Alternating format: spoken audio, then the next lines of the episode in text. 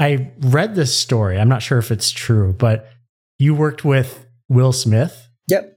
They were making a movie called Pursuit of Happiness. I got to meet Will Smith and teach him how to. Welcome to the Hey Good Game podcast, where we chat with the creators of your favorite games that you secretly play in the cracks of your day. We just got done interviewing uh, Toby with uh, 18xx Games. Fascinating individual, fascinating story um, all the way around. Super well rounded individual.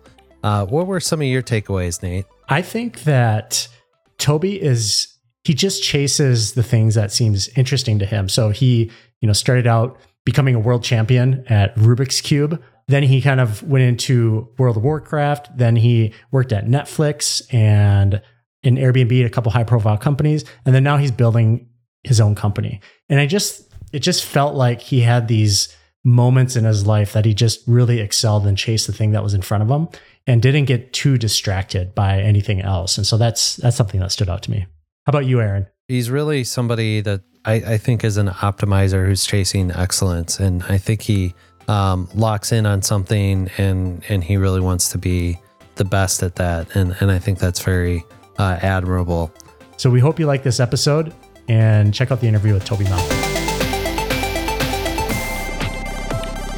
All right.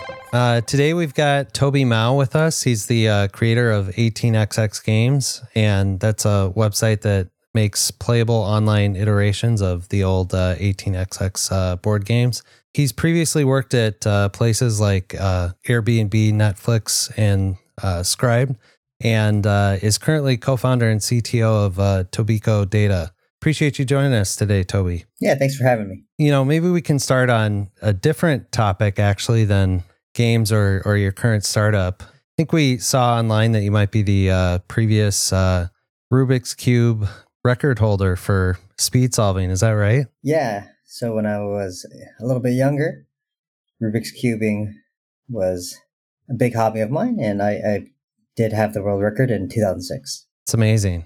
Yeah, I, I think uh, Nate and I are both uh, separately fascinated about this. Uh, and as as uh, somebody who just really struggles to solve one, you know, I'm I'm curious uh, how how how'd you get into that? I went to a nerdy summer camp in 2003, and my RA, my residential assistant, knew how to solve one, and I had always kind of wanted to learn. And so I asked him to teach me. He he, he taught me how to solve it and I got hooked ever since. So I went home. I taught my older brother, uh, and he actually founded the World Cubing Association, which is kind of the the leading speed cubing association that hosts all the tournaments and rankings, etc. And yeah, that, that's kind of how it went down. I even met wi- my wife through Rubik's Cube, so it's been a big part of my life. but I don't do it anymore. That's that's fascinating. So you went from in 2003 you you learned and 3 years later you're the world record holder, is that right? Yeah, so Rubik's cube is something that you can get pretty good at pretty fast. That's I think one of the appeals of the puzzle, which is that you put in some time and you can see improvements really quickly. That's a very addicting feeling, especially now there's so many resources, much more than there were in my, in my time and so people are getting really fast uh, at extraordinary um, time. And so, yeah, just three years, and I was able to solve it in 10, 10 seconds. That's amazing. It, has there been any other skills that you found uh, there? There's been kind of a transferability of because you learned a speed cube, you're you're now that much better at something else. With Rubik's cube, not so much. I would say that it's kind of niche. It's it's a lot of muscle memory and memorizing specific algorithms specific to the Rubik's cube. So I, I don't know if there's that much uh, transferability to other things that aren't those these kind of puzzles. Fair enough. And uh, you know, for what it's worth, uh, that that was a question my son wanted to ask, so I okay. figured I'd interject that. Yeah, and so like a common myth is you have to be smart to be good at Rubik's cube. That's not true at all. You just have to practice have some good finger dexterity and and enjoy it. Right on. That's incredible. So uh, I I read this story. I'm not sure if it's true, but you worked with Will Smith. Yep. Could you could you tell that story? So back in I think 2006 or somewhere around then, they were making a movie called Pursuit of Happiness. It's about a, a guy uh, named Chris Gardner, and he becomes homeless and has some struggles, but then he becomes a very successful stockbroker. It's a true story, and I've actually met Chris Gardner. But they wanted the Rubik's Cube in one of the scenes to kind of show that Chris Gardner, the character Will Smith is playing, is, is really smart. And they contacted some Rubik's Cube clubs. I guess uh, they contacted the Caltech Rubik's Cube club, club, which my brother was the head of. Uh, and the movie was being shot in San Francisco. And since my brother was in college and I was a high school student and available, uh, they sent me over there. And he didn't want a double, like a hand double. He wanted to learn himself. And so I went over there a couple times, taught him. I was on set uh, to make sure he did everything right. I was actually in the taxi cab behind him uh, in the shooting in case anything went wrong. Nothing went wrong. Uh, so yeah, I got to meet Will Smith and teach him how to do the Rubik's cube. That's that's so hilarious. So did he? Uh, I'm just kind of curious. Like, did he take a long time to kind of learn the fundamentals, or is this something that you uh, can teach pretty quickly? it was a long time ago. Yeah. I remember he was relatively smart and picked it up yeah. quickly, and so I would say he he did well. That's fascinating. So I, I'm I'm you know want to maybe change gears slightly, but what is it about developing 18xx? I'm kind of curious, like your history with developing games. Um, it sounded like you maybe developed a, a few prior games um, to 18xx. I'm I'm curious about just that process and maybe just your love for games, or do you have a favorite game uh, that you love to play? So I love board games. Uh, it's probably one of my main hobbies. My wife and I play board games a lot. I have a board game group every Tuesday. I love all types of games. If you had to ask me like what my favorite game is, maybe it's Rolling Stock. Uh, so why? And yes, I have made a couple different websites online that where you can play these kind of games, board games, right?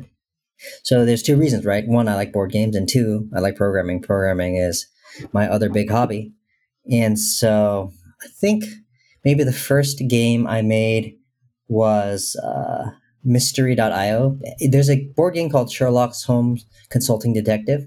It's a very old game, and basically, it's kind of like a a puzzle solving mystery game. Basically, you read a story and then you can go to different locations, right? Mm-hmm. And then each location will have a sub story, which will lead you to different areas and you can get clues and try to solve the mystery. And so I thought, oh, well, why don't I create a platform where people can submit their own stories and make their own Sherlock Holmes style adventure games? I made that, I launched that. It was called mystery.io. And it turns out that writing stories is really hard and no one's going to do that for you. Uh, so after, I don't know, a couple years or so, I shut down that website. I made Codenames online. I was probably the first person to ever do that. But I'm a, I, I'm a big believer in, in, in rights and stuff like that.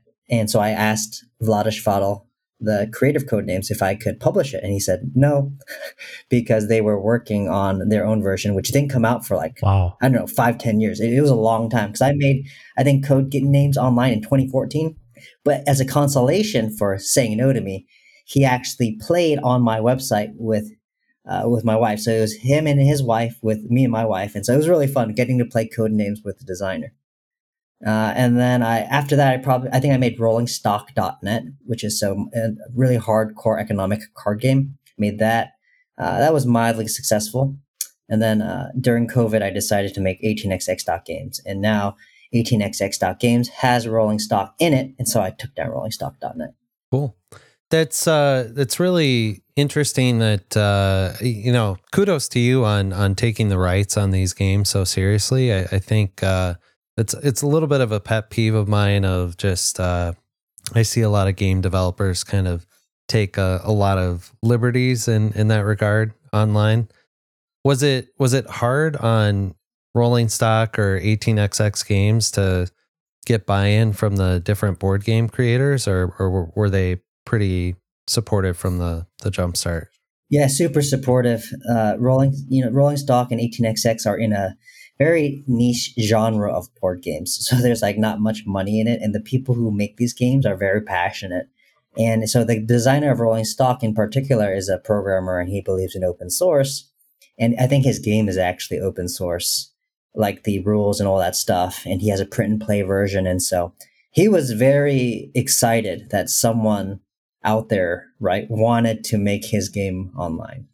For 18xx.games, there's many, many different titles, and each one of those has a different designer. And so for every single game, I ask and get written permission for every title. And I would say I've only really been denied by maybe one designer.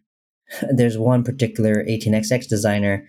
I won't name this particular person, but he he's big, really big into trademarks, and uh, he likes to own things and and doesn't want his games online unless you pay him. Uh, and so basically everyone else's game is on the website. All right, everyone, quick break. Attention game creators, have you ever thought about selling your game? At Hey Good Game, we're looking to acquire and steward some of the most popular and beloved games on the internet. Even if you're just curious, we offer a fast process to getting you an offer. Just provide some basic analytics and revenue details, and we'll quickly get back to you. If you move forward with us, we usually close within 14 days. Visit hey.gg and see how we can take your game to the next level together. And now, back to the show. Well, I've noticed a theme with your games. You know, 18xx, like you said, is open sourced. Do you ever think about uh, monetizing games in general, or how? What's your philosophy on developing games and, and making money on that? So, I, I think there's nothing wrong with it per se, but I don't think that it's really worth the hassle given the uh, the market size of uh, 18xx. And so for me, it's more important to create a platform that allows m- new people to discover the genre uh, and to grow the hobby. That's really the most important thing to me about the website. And putting a paywall in front of that or trying to make money would detract from that. And two, uh, it would also greatly complicate the system, which I don't have time for. And so uh, there's not much ROI from my perspective of, of, of, monetizing it, although I have no problems monetizing games. And I, I think I've heard that, you know, maybe you, you greatly prefer playing these uh, board games uh, in, in person as opposed to online. Um, I, am curious, uh, given that, did you think maybe that was going to be different ahead of time and, and you created the game and then you found it was still way more compelling online, or or was there some other driving force for you to bring it online? So as I said, right, I like playing board games and I like programming, and so naturally making board game websites online is really fun for me. But in terms of playing the board games, right, I really like the tactile feel of them. I like the social experience around being people, and I also like that it's limited in time. Right, if you have a board game night, a couple hours, or maybe even the whole day, you're done. But when you're playing online, especially asynchronous, you have the possibility of thinking about the game all day, micro optimizing every single move, and it consumes you. And so, for example, when I was playing Rolling Stock online, man, I would think like six moves ahead, and then afterwards, I would play like an incredible turn of you know sequence of events. Like I predicted every single possible branch that could have happened, right? And and I blew you know, it was it was such an incredible play. And I was like, oh man, I spent like three days thinking about that. That was a waste of time. And so never again, you know, I just I just don't play online unless it's live. Yeah. R- reminds me a little bit of uh so one of one of my first uh online games that I I wrote was uh kind of a clone of the Risk board game. Uh used a, a different name and, and slightly different board configuration for rights reasons, but you know, there was an option when you would set it up that you could decide like your maximum turn limit for mm-hmm. other players. And this was like in the early days of Facebook games. And mm. uh, even people that would set up a game that maybe had like a 24 hour turn limit or whatever, everybody else would be upset. Like, why aren't you taking your turn right away? And so, like, it, it may be async in theory, but I think everybody has different expectations. Have you found that in 18xx uh, games community at all? Is there any kind of mismatched expectations on how long people are, are taking on on their turns, or the community kind of got on board with some norms there. Yeah, there there are norms. People put descriptions, and there's even like a button that says like live game expected. And so I, I think people have certain norms. Um, and so if you want to play live, you you make it clear and you make that your expectations. And if you're okay with async, you also say like okay, three moves a day or something like that. That's helpful. And actually, so these days for online play, I actually have been playing a board game online recently, and so I've been playing a lot of mahjong, uh, Riichi mahjong online. And so for that, that's nice because it only takes about 20 minutes per game and you have about five seconds plus 20 seconds overall to play. So it's pretty fast. So yeah, I can sympathize cool. with the the idea that games are taking up too much time. I'm I'm really addicted to blitz chess right now, and it's it's absolutely annoying. I'm thinking about it, yeah. or I'm getting beat, and I have to play again to to win.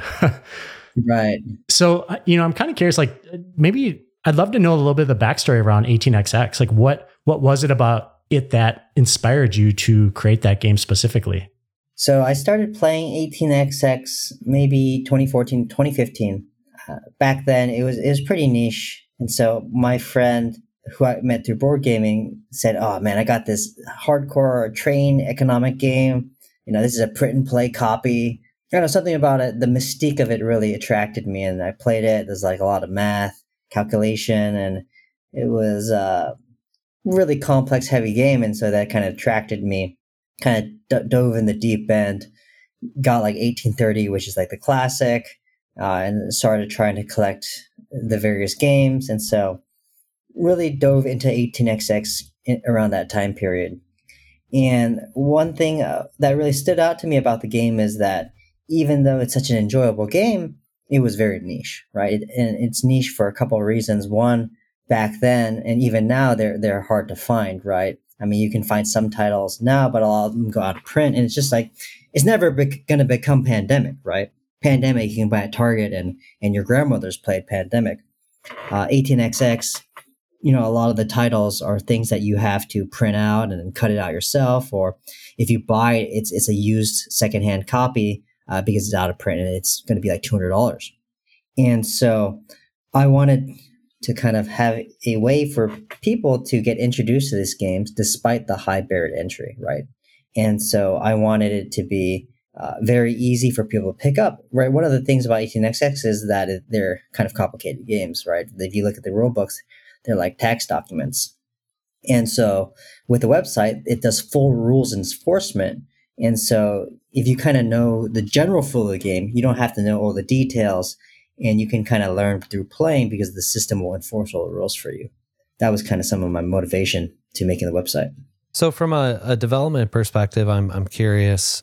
I've got a, a development background. I don't get to do as much of it today, but is it the same engine that's powering all the games and and you've got more just like a some kind of a rules document that defines how each game is played and you're just iterating on the engine itself, or, or do you find yourself having to write a lot of specific code for each game? Yeah, so 18xx, if you look at the history of it, it's kind of like a family tree, right? So the first one started, it was 1829.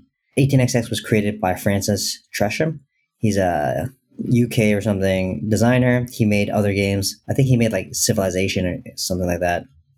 Anyways, he made 1829, then he made 1830, and then other people came in and made other games. And so these other games are usually based off of one of those games and they have different forks and branches, right? And so similar, the code base of 18xx is similar. 18xx.games is similar. You have the base class, and the first game we implemented was 1889, and 1889 is kind of a clone of 1830.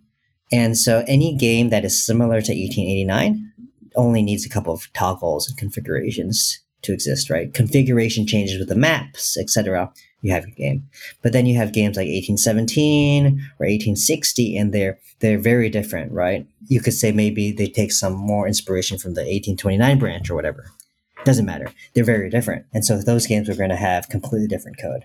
And then you have games like Rolling Stock, which people may argue isn't even 18xx, right? There's like no map, and so you have even more custom stuff, and so yeah, there is like a core engine and there's like core components like there's a company class corporation class a tile class etc but then there's it's also made in a way such that you can make these custom overrides to do anything you need to do outside of board games you mentioned mahjong game that you're playing but What's your favorite other game to play right now? I don't actually play any computer games, although I'm playing. Um, I play DDR, you know, Dance Dance Revolution. So I play a, a very specific variant of Dance Dance Revolution. I play a variant called Stamina, and so Stamina DDR is basically being very efficient with your movements. Like basically, kind of instead of stomping right and dancing, you slide your feet around. You even use like uh, a little bit of furniture polished so that you have less friction. And you know, you, with this efficient form, you're able to do really hard songs you normally wouldn't do. And it's actually a really good workout. You get a lot of, even though like you're just wiggling your feet, you you start breathing really heavily and it's sweating a lot. So that's kind of the other video game I've been playing these days. That's wild. so are you are you competitive when you're playing that against yourself? Like, I mean, do you are you trying to get a high score, or is it really just for the joy of it? I, I do have the personality where I like to progress and get better at things, so I am trying to get better. But I, I don't play enough. I do some other things, like I've been doing Brazilian Jiu Jitsu a lot. I have a lot of work, and so my progress with that is not as good. And so mainly, I just play stamina to to get some cardio in. Okie dokie, a quick break. Are you a fan of games that challenge your mind and sharpen your skills? Dive into the world of Hey Good Game, where brainy fun meets creativity. Check out Mathler. You can think of it as Wordle, but with numbers. Solve daily puzzle games using math operations to find the correct answer. Then, explore Sumplete, a math game designed with the help of ChatGPT. This game borrows concepts from Hitori, offering a unique challenge for puzzle enthusiasts. You can find those games and others at hey.gg. And now, back to the show. That's great. If you were to tell someone who's never played before or someone who's just basically speaking about myself, uh, explain the game to me, what game should I play first? And could you just kind of go over some of the basic rules or concepts about the game. So 18xx is a series or genre of economic train board games. And in these games, you're basically doing auctions, right? Getting and buying and selling shares of different corporations, right? And so one of the key design points of these games is something called shared incentives, right? So in these games, you don't ever own a corporation you own shares in them. So on your turn, you can buy and sell shares. And so, for example, you may own 40% of the corporation and I may own 30%. And so you are the president because you own the majority share. And that means you get to make the decisions. But anytime the corporation pays out, I also get paid, but a little bit less.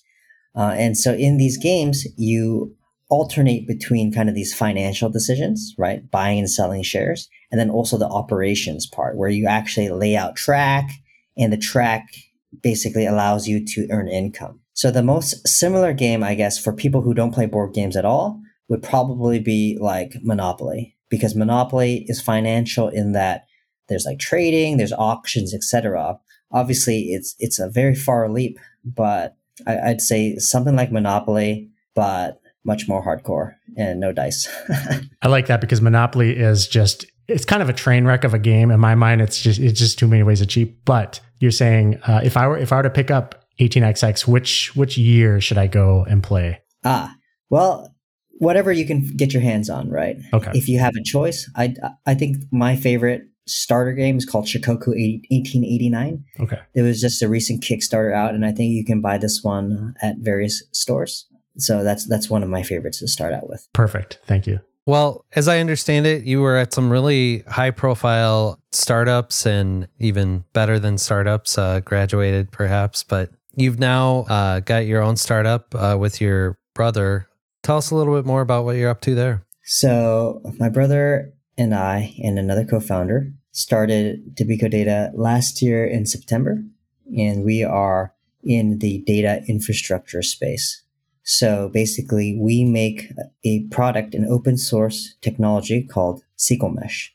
And it is a tool, a framework that allows people who work with data, like data scientists and data analysts, it allows them to be more productive and to be able to make changes, complicated changes, easily, safely, and efficiently. So we've uh, been working hard uh, and seeing some good traction And yeah, it's been a really exciting year for us. What I like is that you've you started out kind of building games. You've you've obviously worked at some high profile places.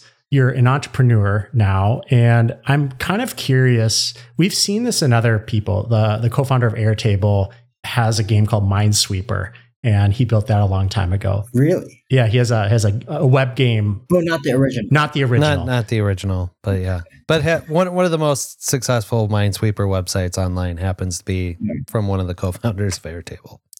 And I'm curious, do you find any sort of commonality or any anything that inspired sort of games as entrepreneurship? And would you have any advice for young developers or designers who want to build games? I'm kind of curious to your your take on that. I can't speak for others, but I would say that the secret to my success is that I enjoy programming. It is my hobby. And so at all these companies I've worked at, I've really excelled and kind of climbed through the ranks because I, I work a lot. And but when I work, it's it's not work to me. Like I I'll, I'll work all night and it's fun because I'm having so much fun programming. The reason why these board gaming websites got made is probably because I got bored at work and I needed to program. And so that's why it happened, right? But at the end of the day, I was able to make these websites because I, I enjoy programming. And so if you enjoy programming, it's going to be really easy because it's it's just going to be fun for you. Uh, but that's not necessarily something that anybody can have, right? You you have to like it. Love that. There's got to be a theme about people getting bored at work and creating a, a game website on on the side. I've uh, been there once, done that. I'm not calling out Dharmesh, but uh, you know, certainly got one of the most uh, successful spin-offs of uh, Wordle right now. He's doing pretty well as uh, CTO at HubSpot. So yeah, it's super interesting. It almost sounds like some of the games you've worked on, you almo- you haven't really thought about validating an idea or some of the typical steps you might go through in, in a product. But I'm I'm curious, like if you were building a new game today, what might that be, and how would you validate if you did go through that process? Uh, I already know what I would build, but I just don't have time for it. There's a there's a board game called Sidereal Confluence. Have you ever heard of it? I have not. No. It's uh it's a really crazy economic party game. We, uh, you would say so. Basically, there's these nine different alien races, all with different superpowers, and it's like kind of real time, and you're basically haggling and trying to trade goods real time because you there's this complex system of converters, and then basically if you trade with people, it's going to be more efficient, and you're going to get more money. And what's interesting, first of all, I love the game. It's it's a fantastic game, which I don't get to play enough. But I also think that it would be interesting programming challenge because it's real time, right? There's like a lot of communication and stuff like that. And so I think that it would be an interesting challenge to build an online version of that. Sadly, two things are preventing me from doing it. One, like a like a sucker, I asked for permission and, and they said no. And then two, I don't have time. What do your days look like? It sounds like you're not putting a lot of time into 18xx, so there's a huge community around that, um, and people are building their own games. right. But if you are, I'd, lo- I'd love to hear about it. But are well, how does your what does your day look like? Is it mostly at at your startup? Yeah, so I, I also have twins. I have two twin boys. They're four years old now, so they take up Amazing. a lot of time. But most of my day revolves around uh, working. I try to uh, exercise during lunch, right? I, I do Brazilian Jiu Jitsu. But yeah, it's mostly working. And then at night, sometimes I, I play board games. I play board games every Tuesday. And With your family or friends? yeah, I have a board game group uh, and we play every Tuesday. We play mostly party games on Tuesdays because it's like 7 to 10, so we don't have that much time. 18xx, I don't contribute to that much anymore. I'm still there. I still do some code reviews, etc. But I, I've got other things to do now. I've got other open source projects to maintain. 18xx.games has a pretty big community of developers, like really solid people. In fact, 18xx.games is how I met one of my um, teammates. Right, I hired one of our core 18xx devs into my my new company uh, because I enjoyed working with him so much. But yeah, 18xx.games doesn't really need me anymore, which is great, right? I've created something that the community can enjoy, and the community is continuing to uh, manage and improve. That's great. I, I think I saw that the only real way that you're even um, asking for money in any way is is a Patreon. Is that is that right? Yeah. Yeah. Yeah. I mean, people at the beginning were like, oh, how can we donate? I was like, okay, whatever. I'll just slap this link on. And so, yeah, it, it definitely, you know, pays for the infrastructure. I'm just running on a single uh, instance on DigitalOcean. And so my biggest costs actually are, are the email notifications.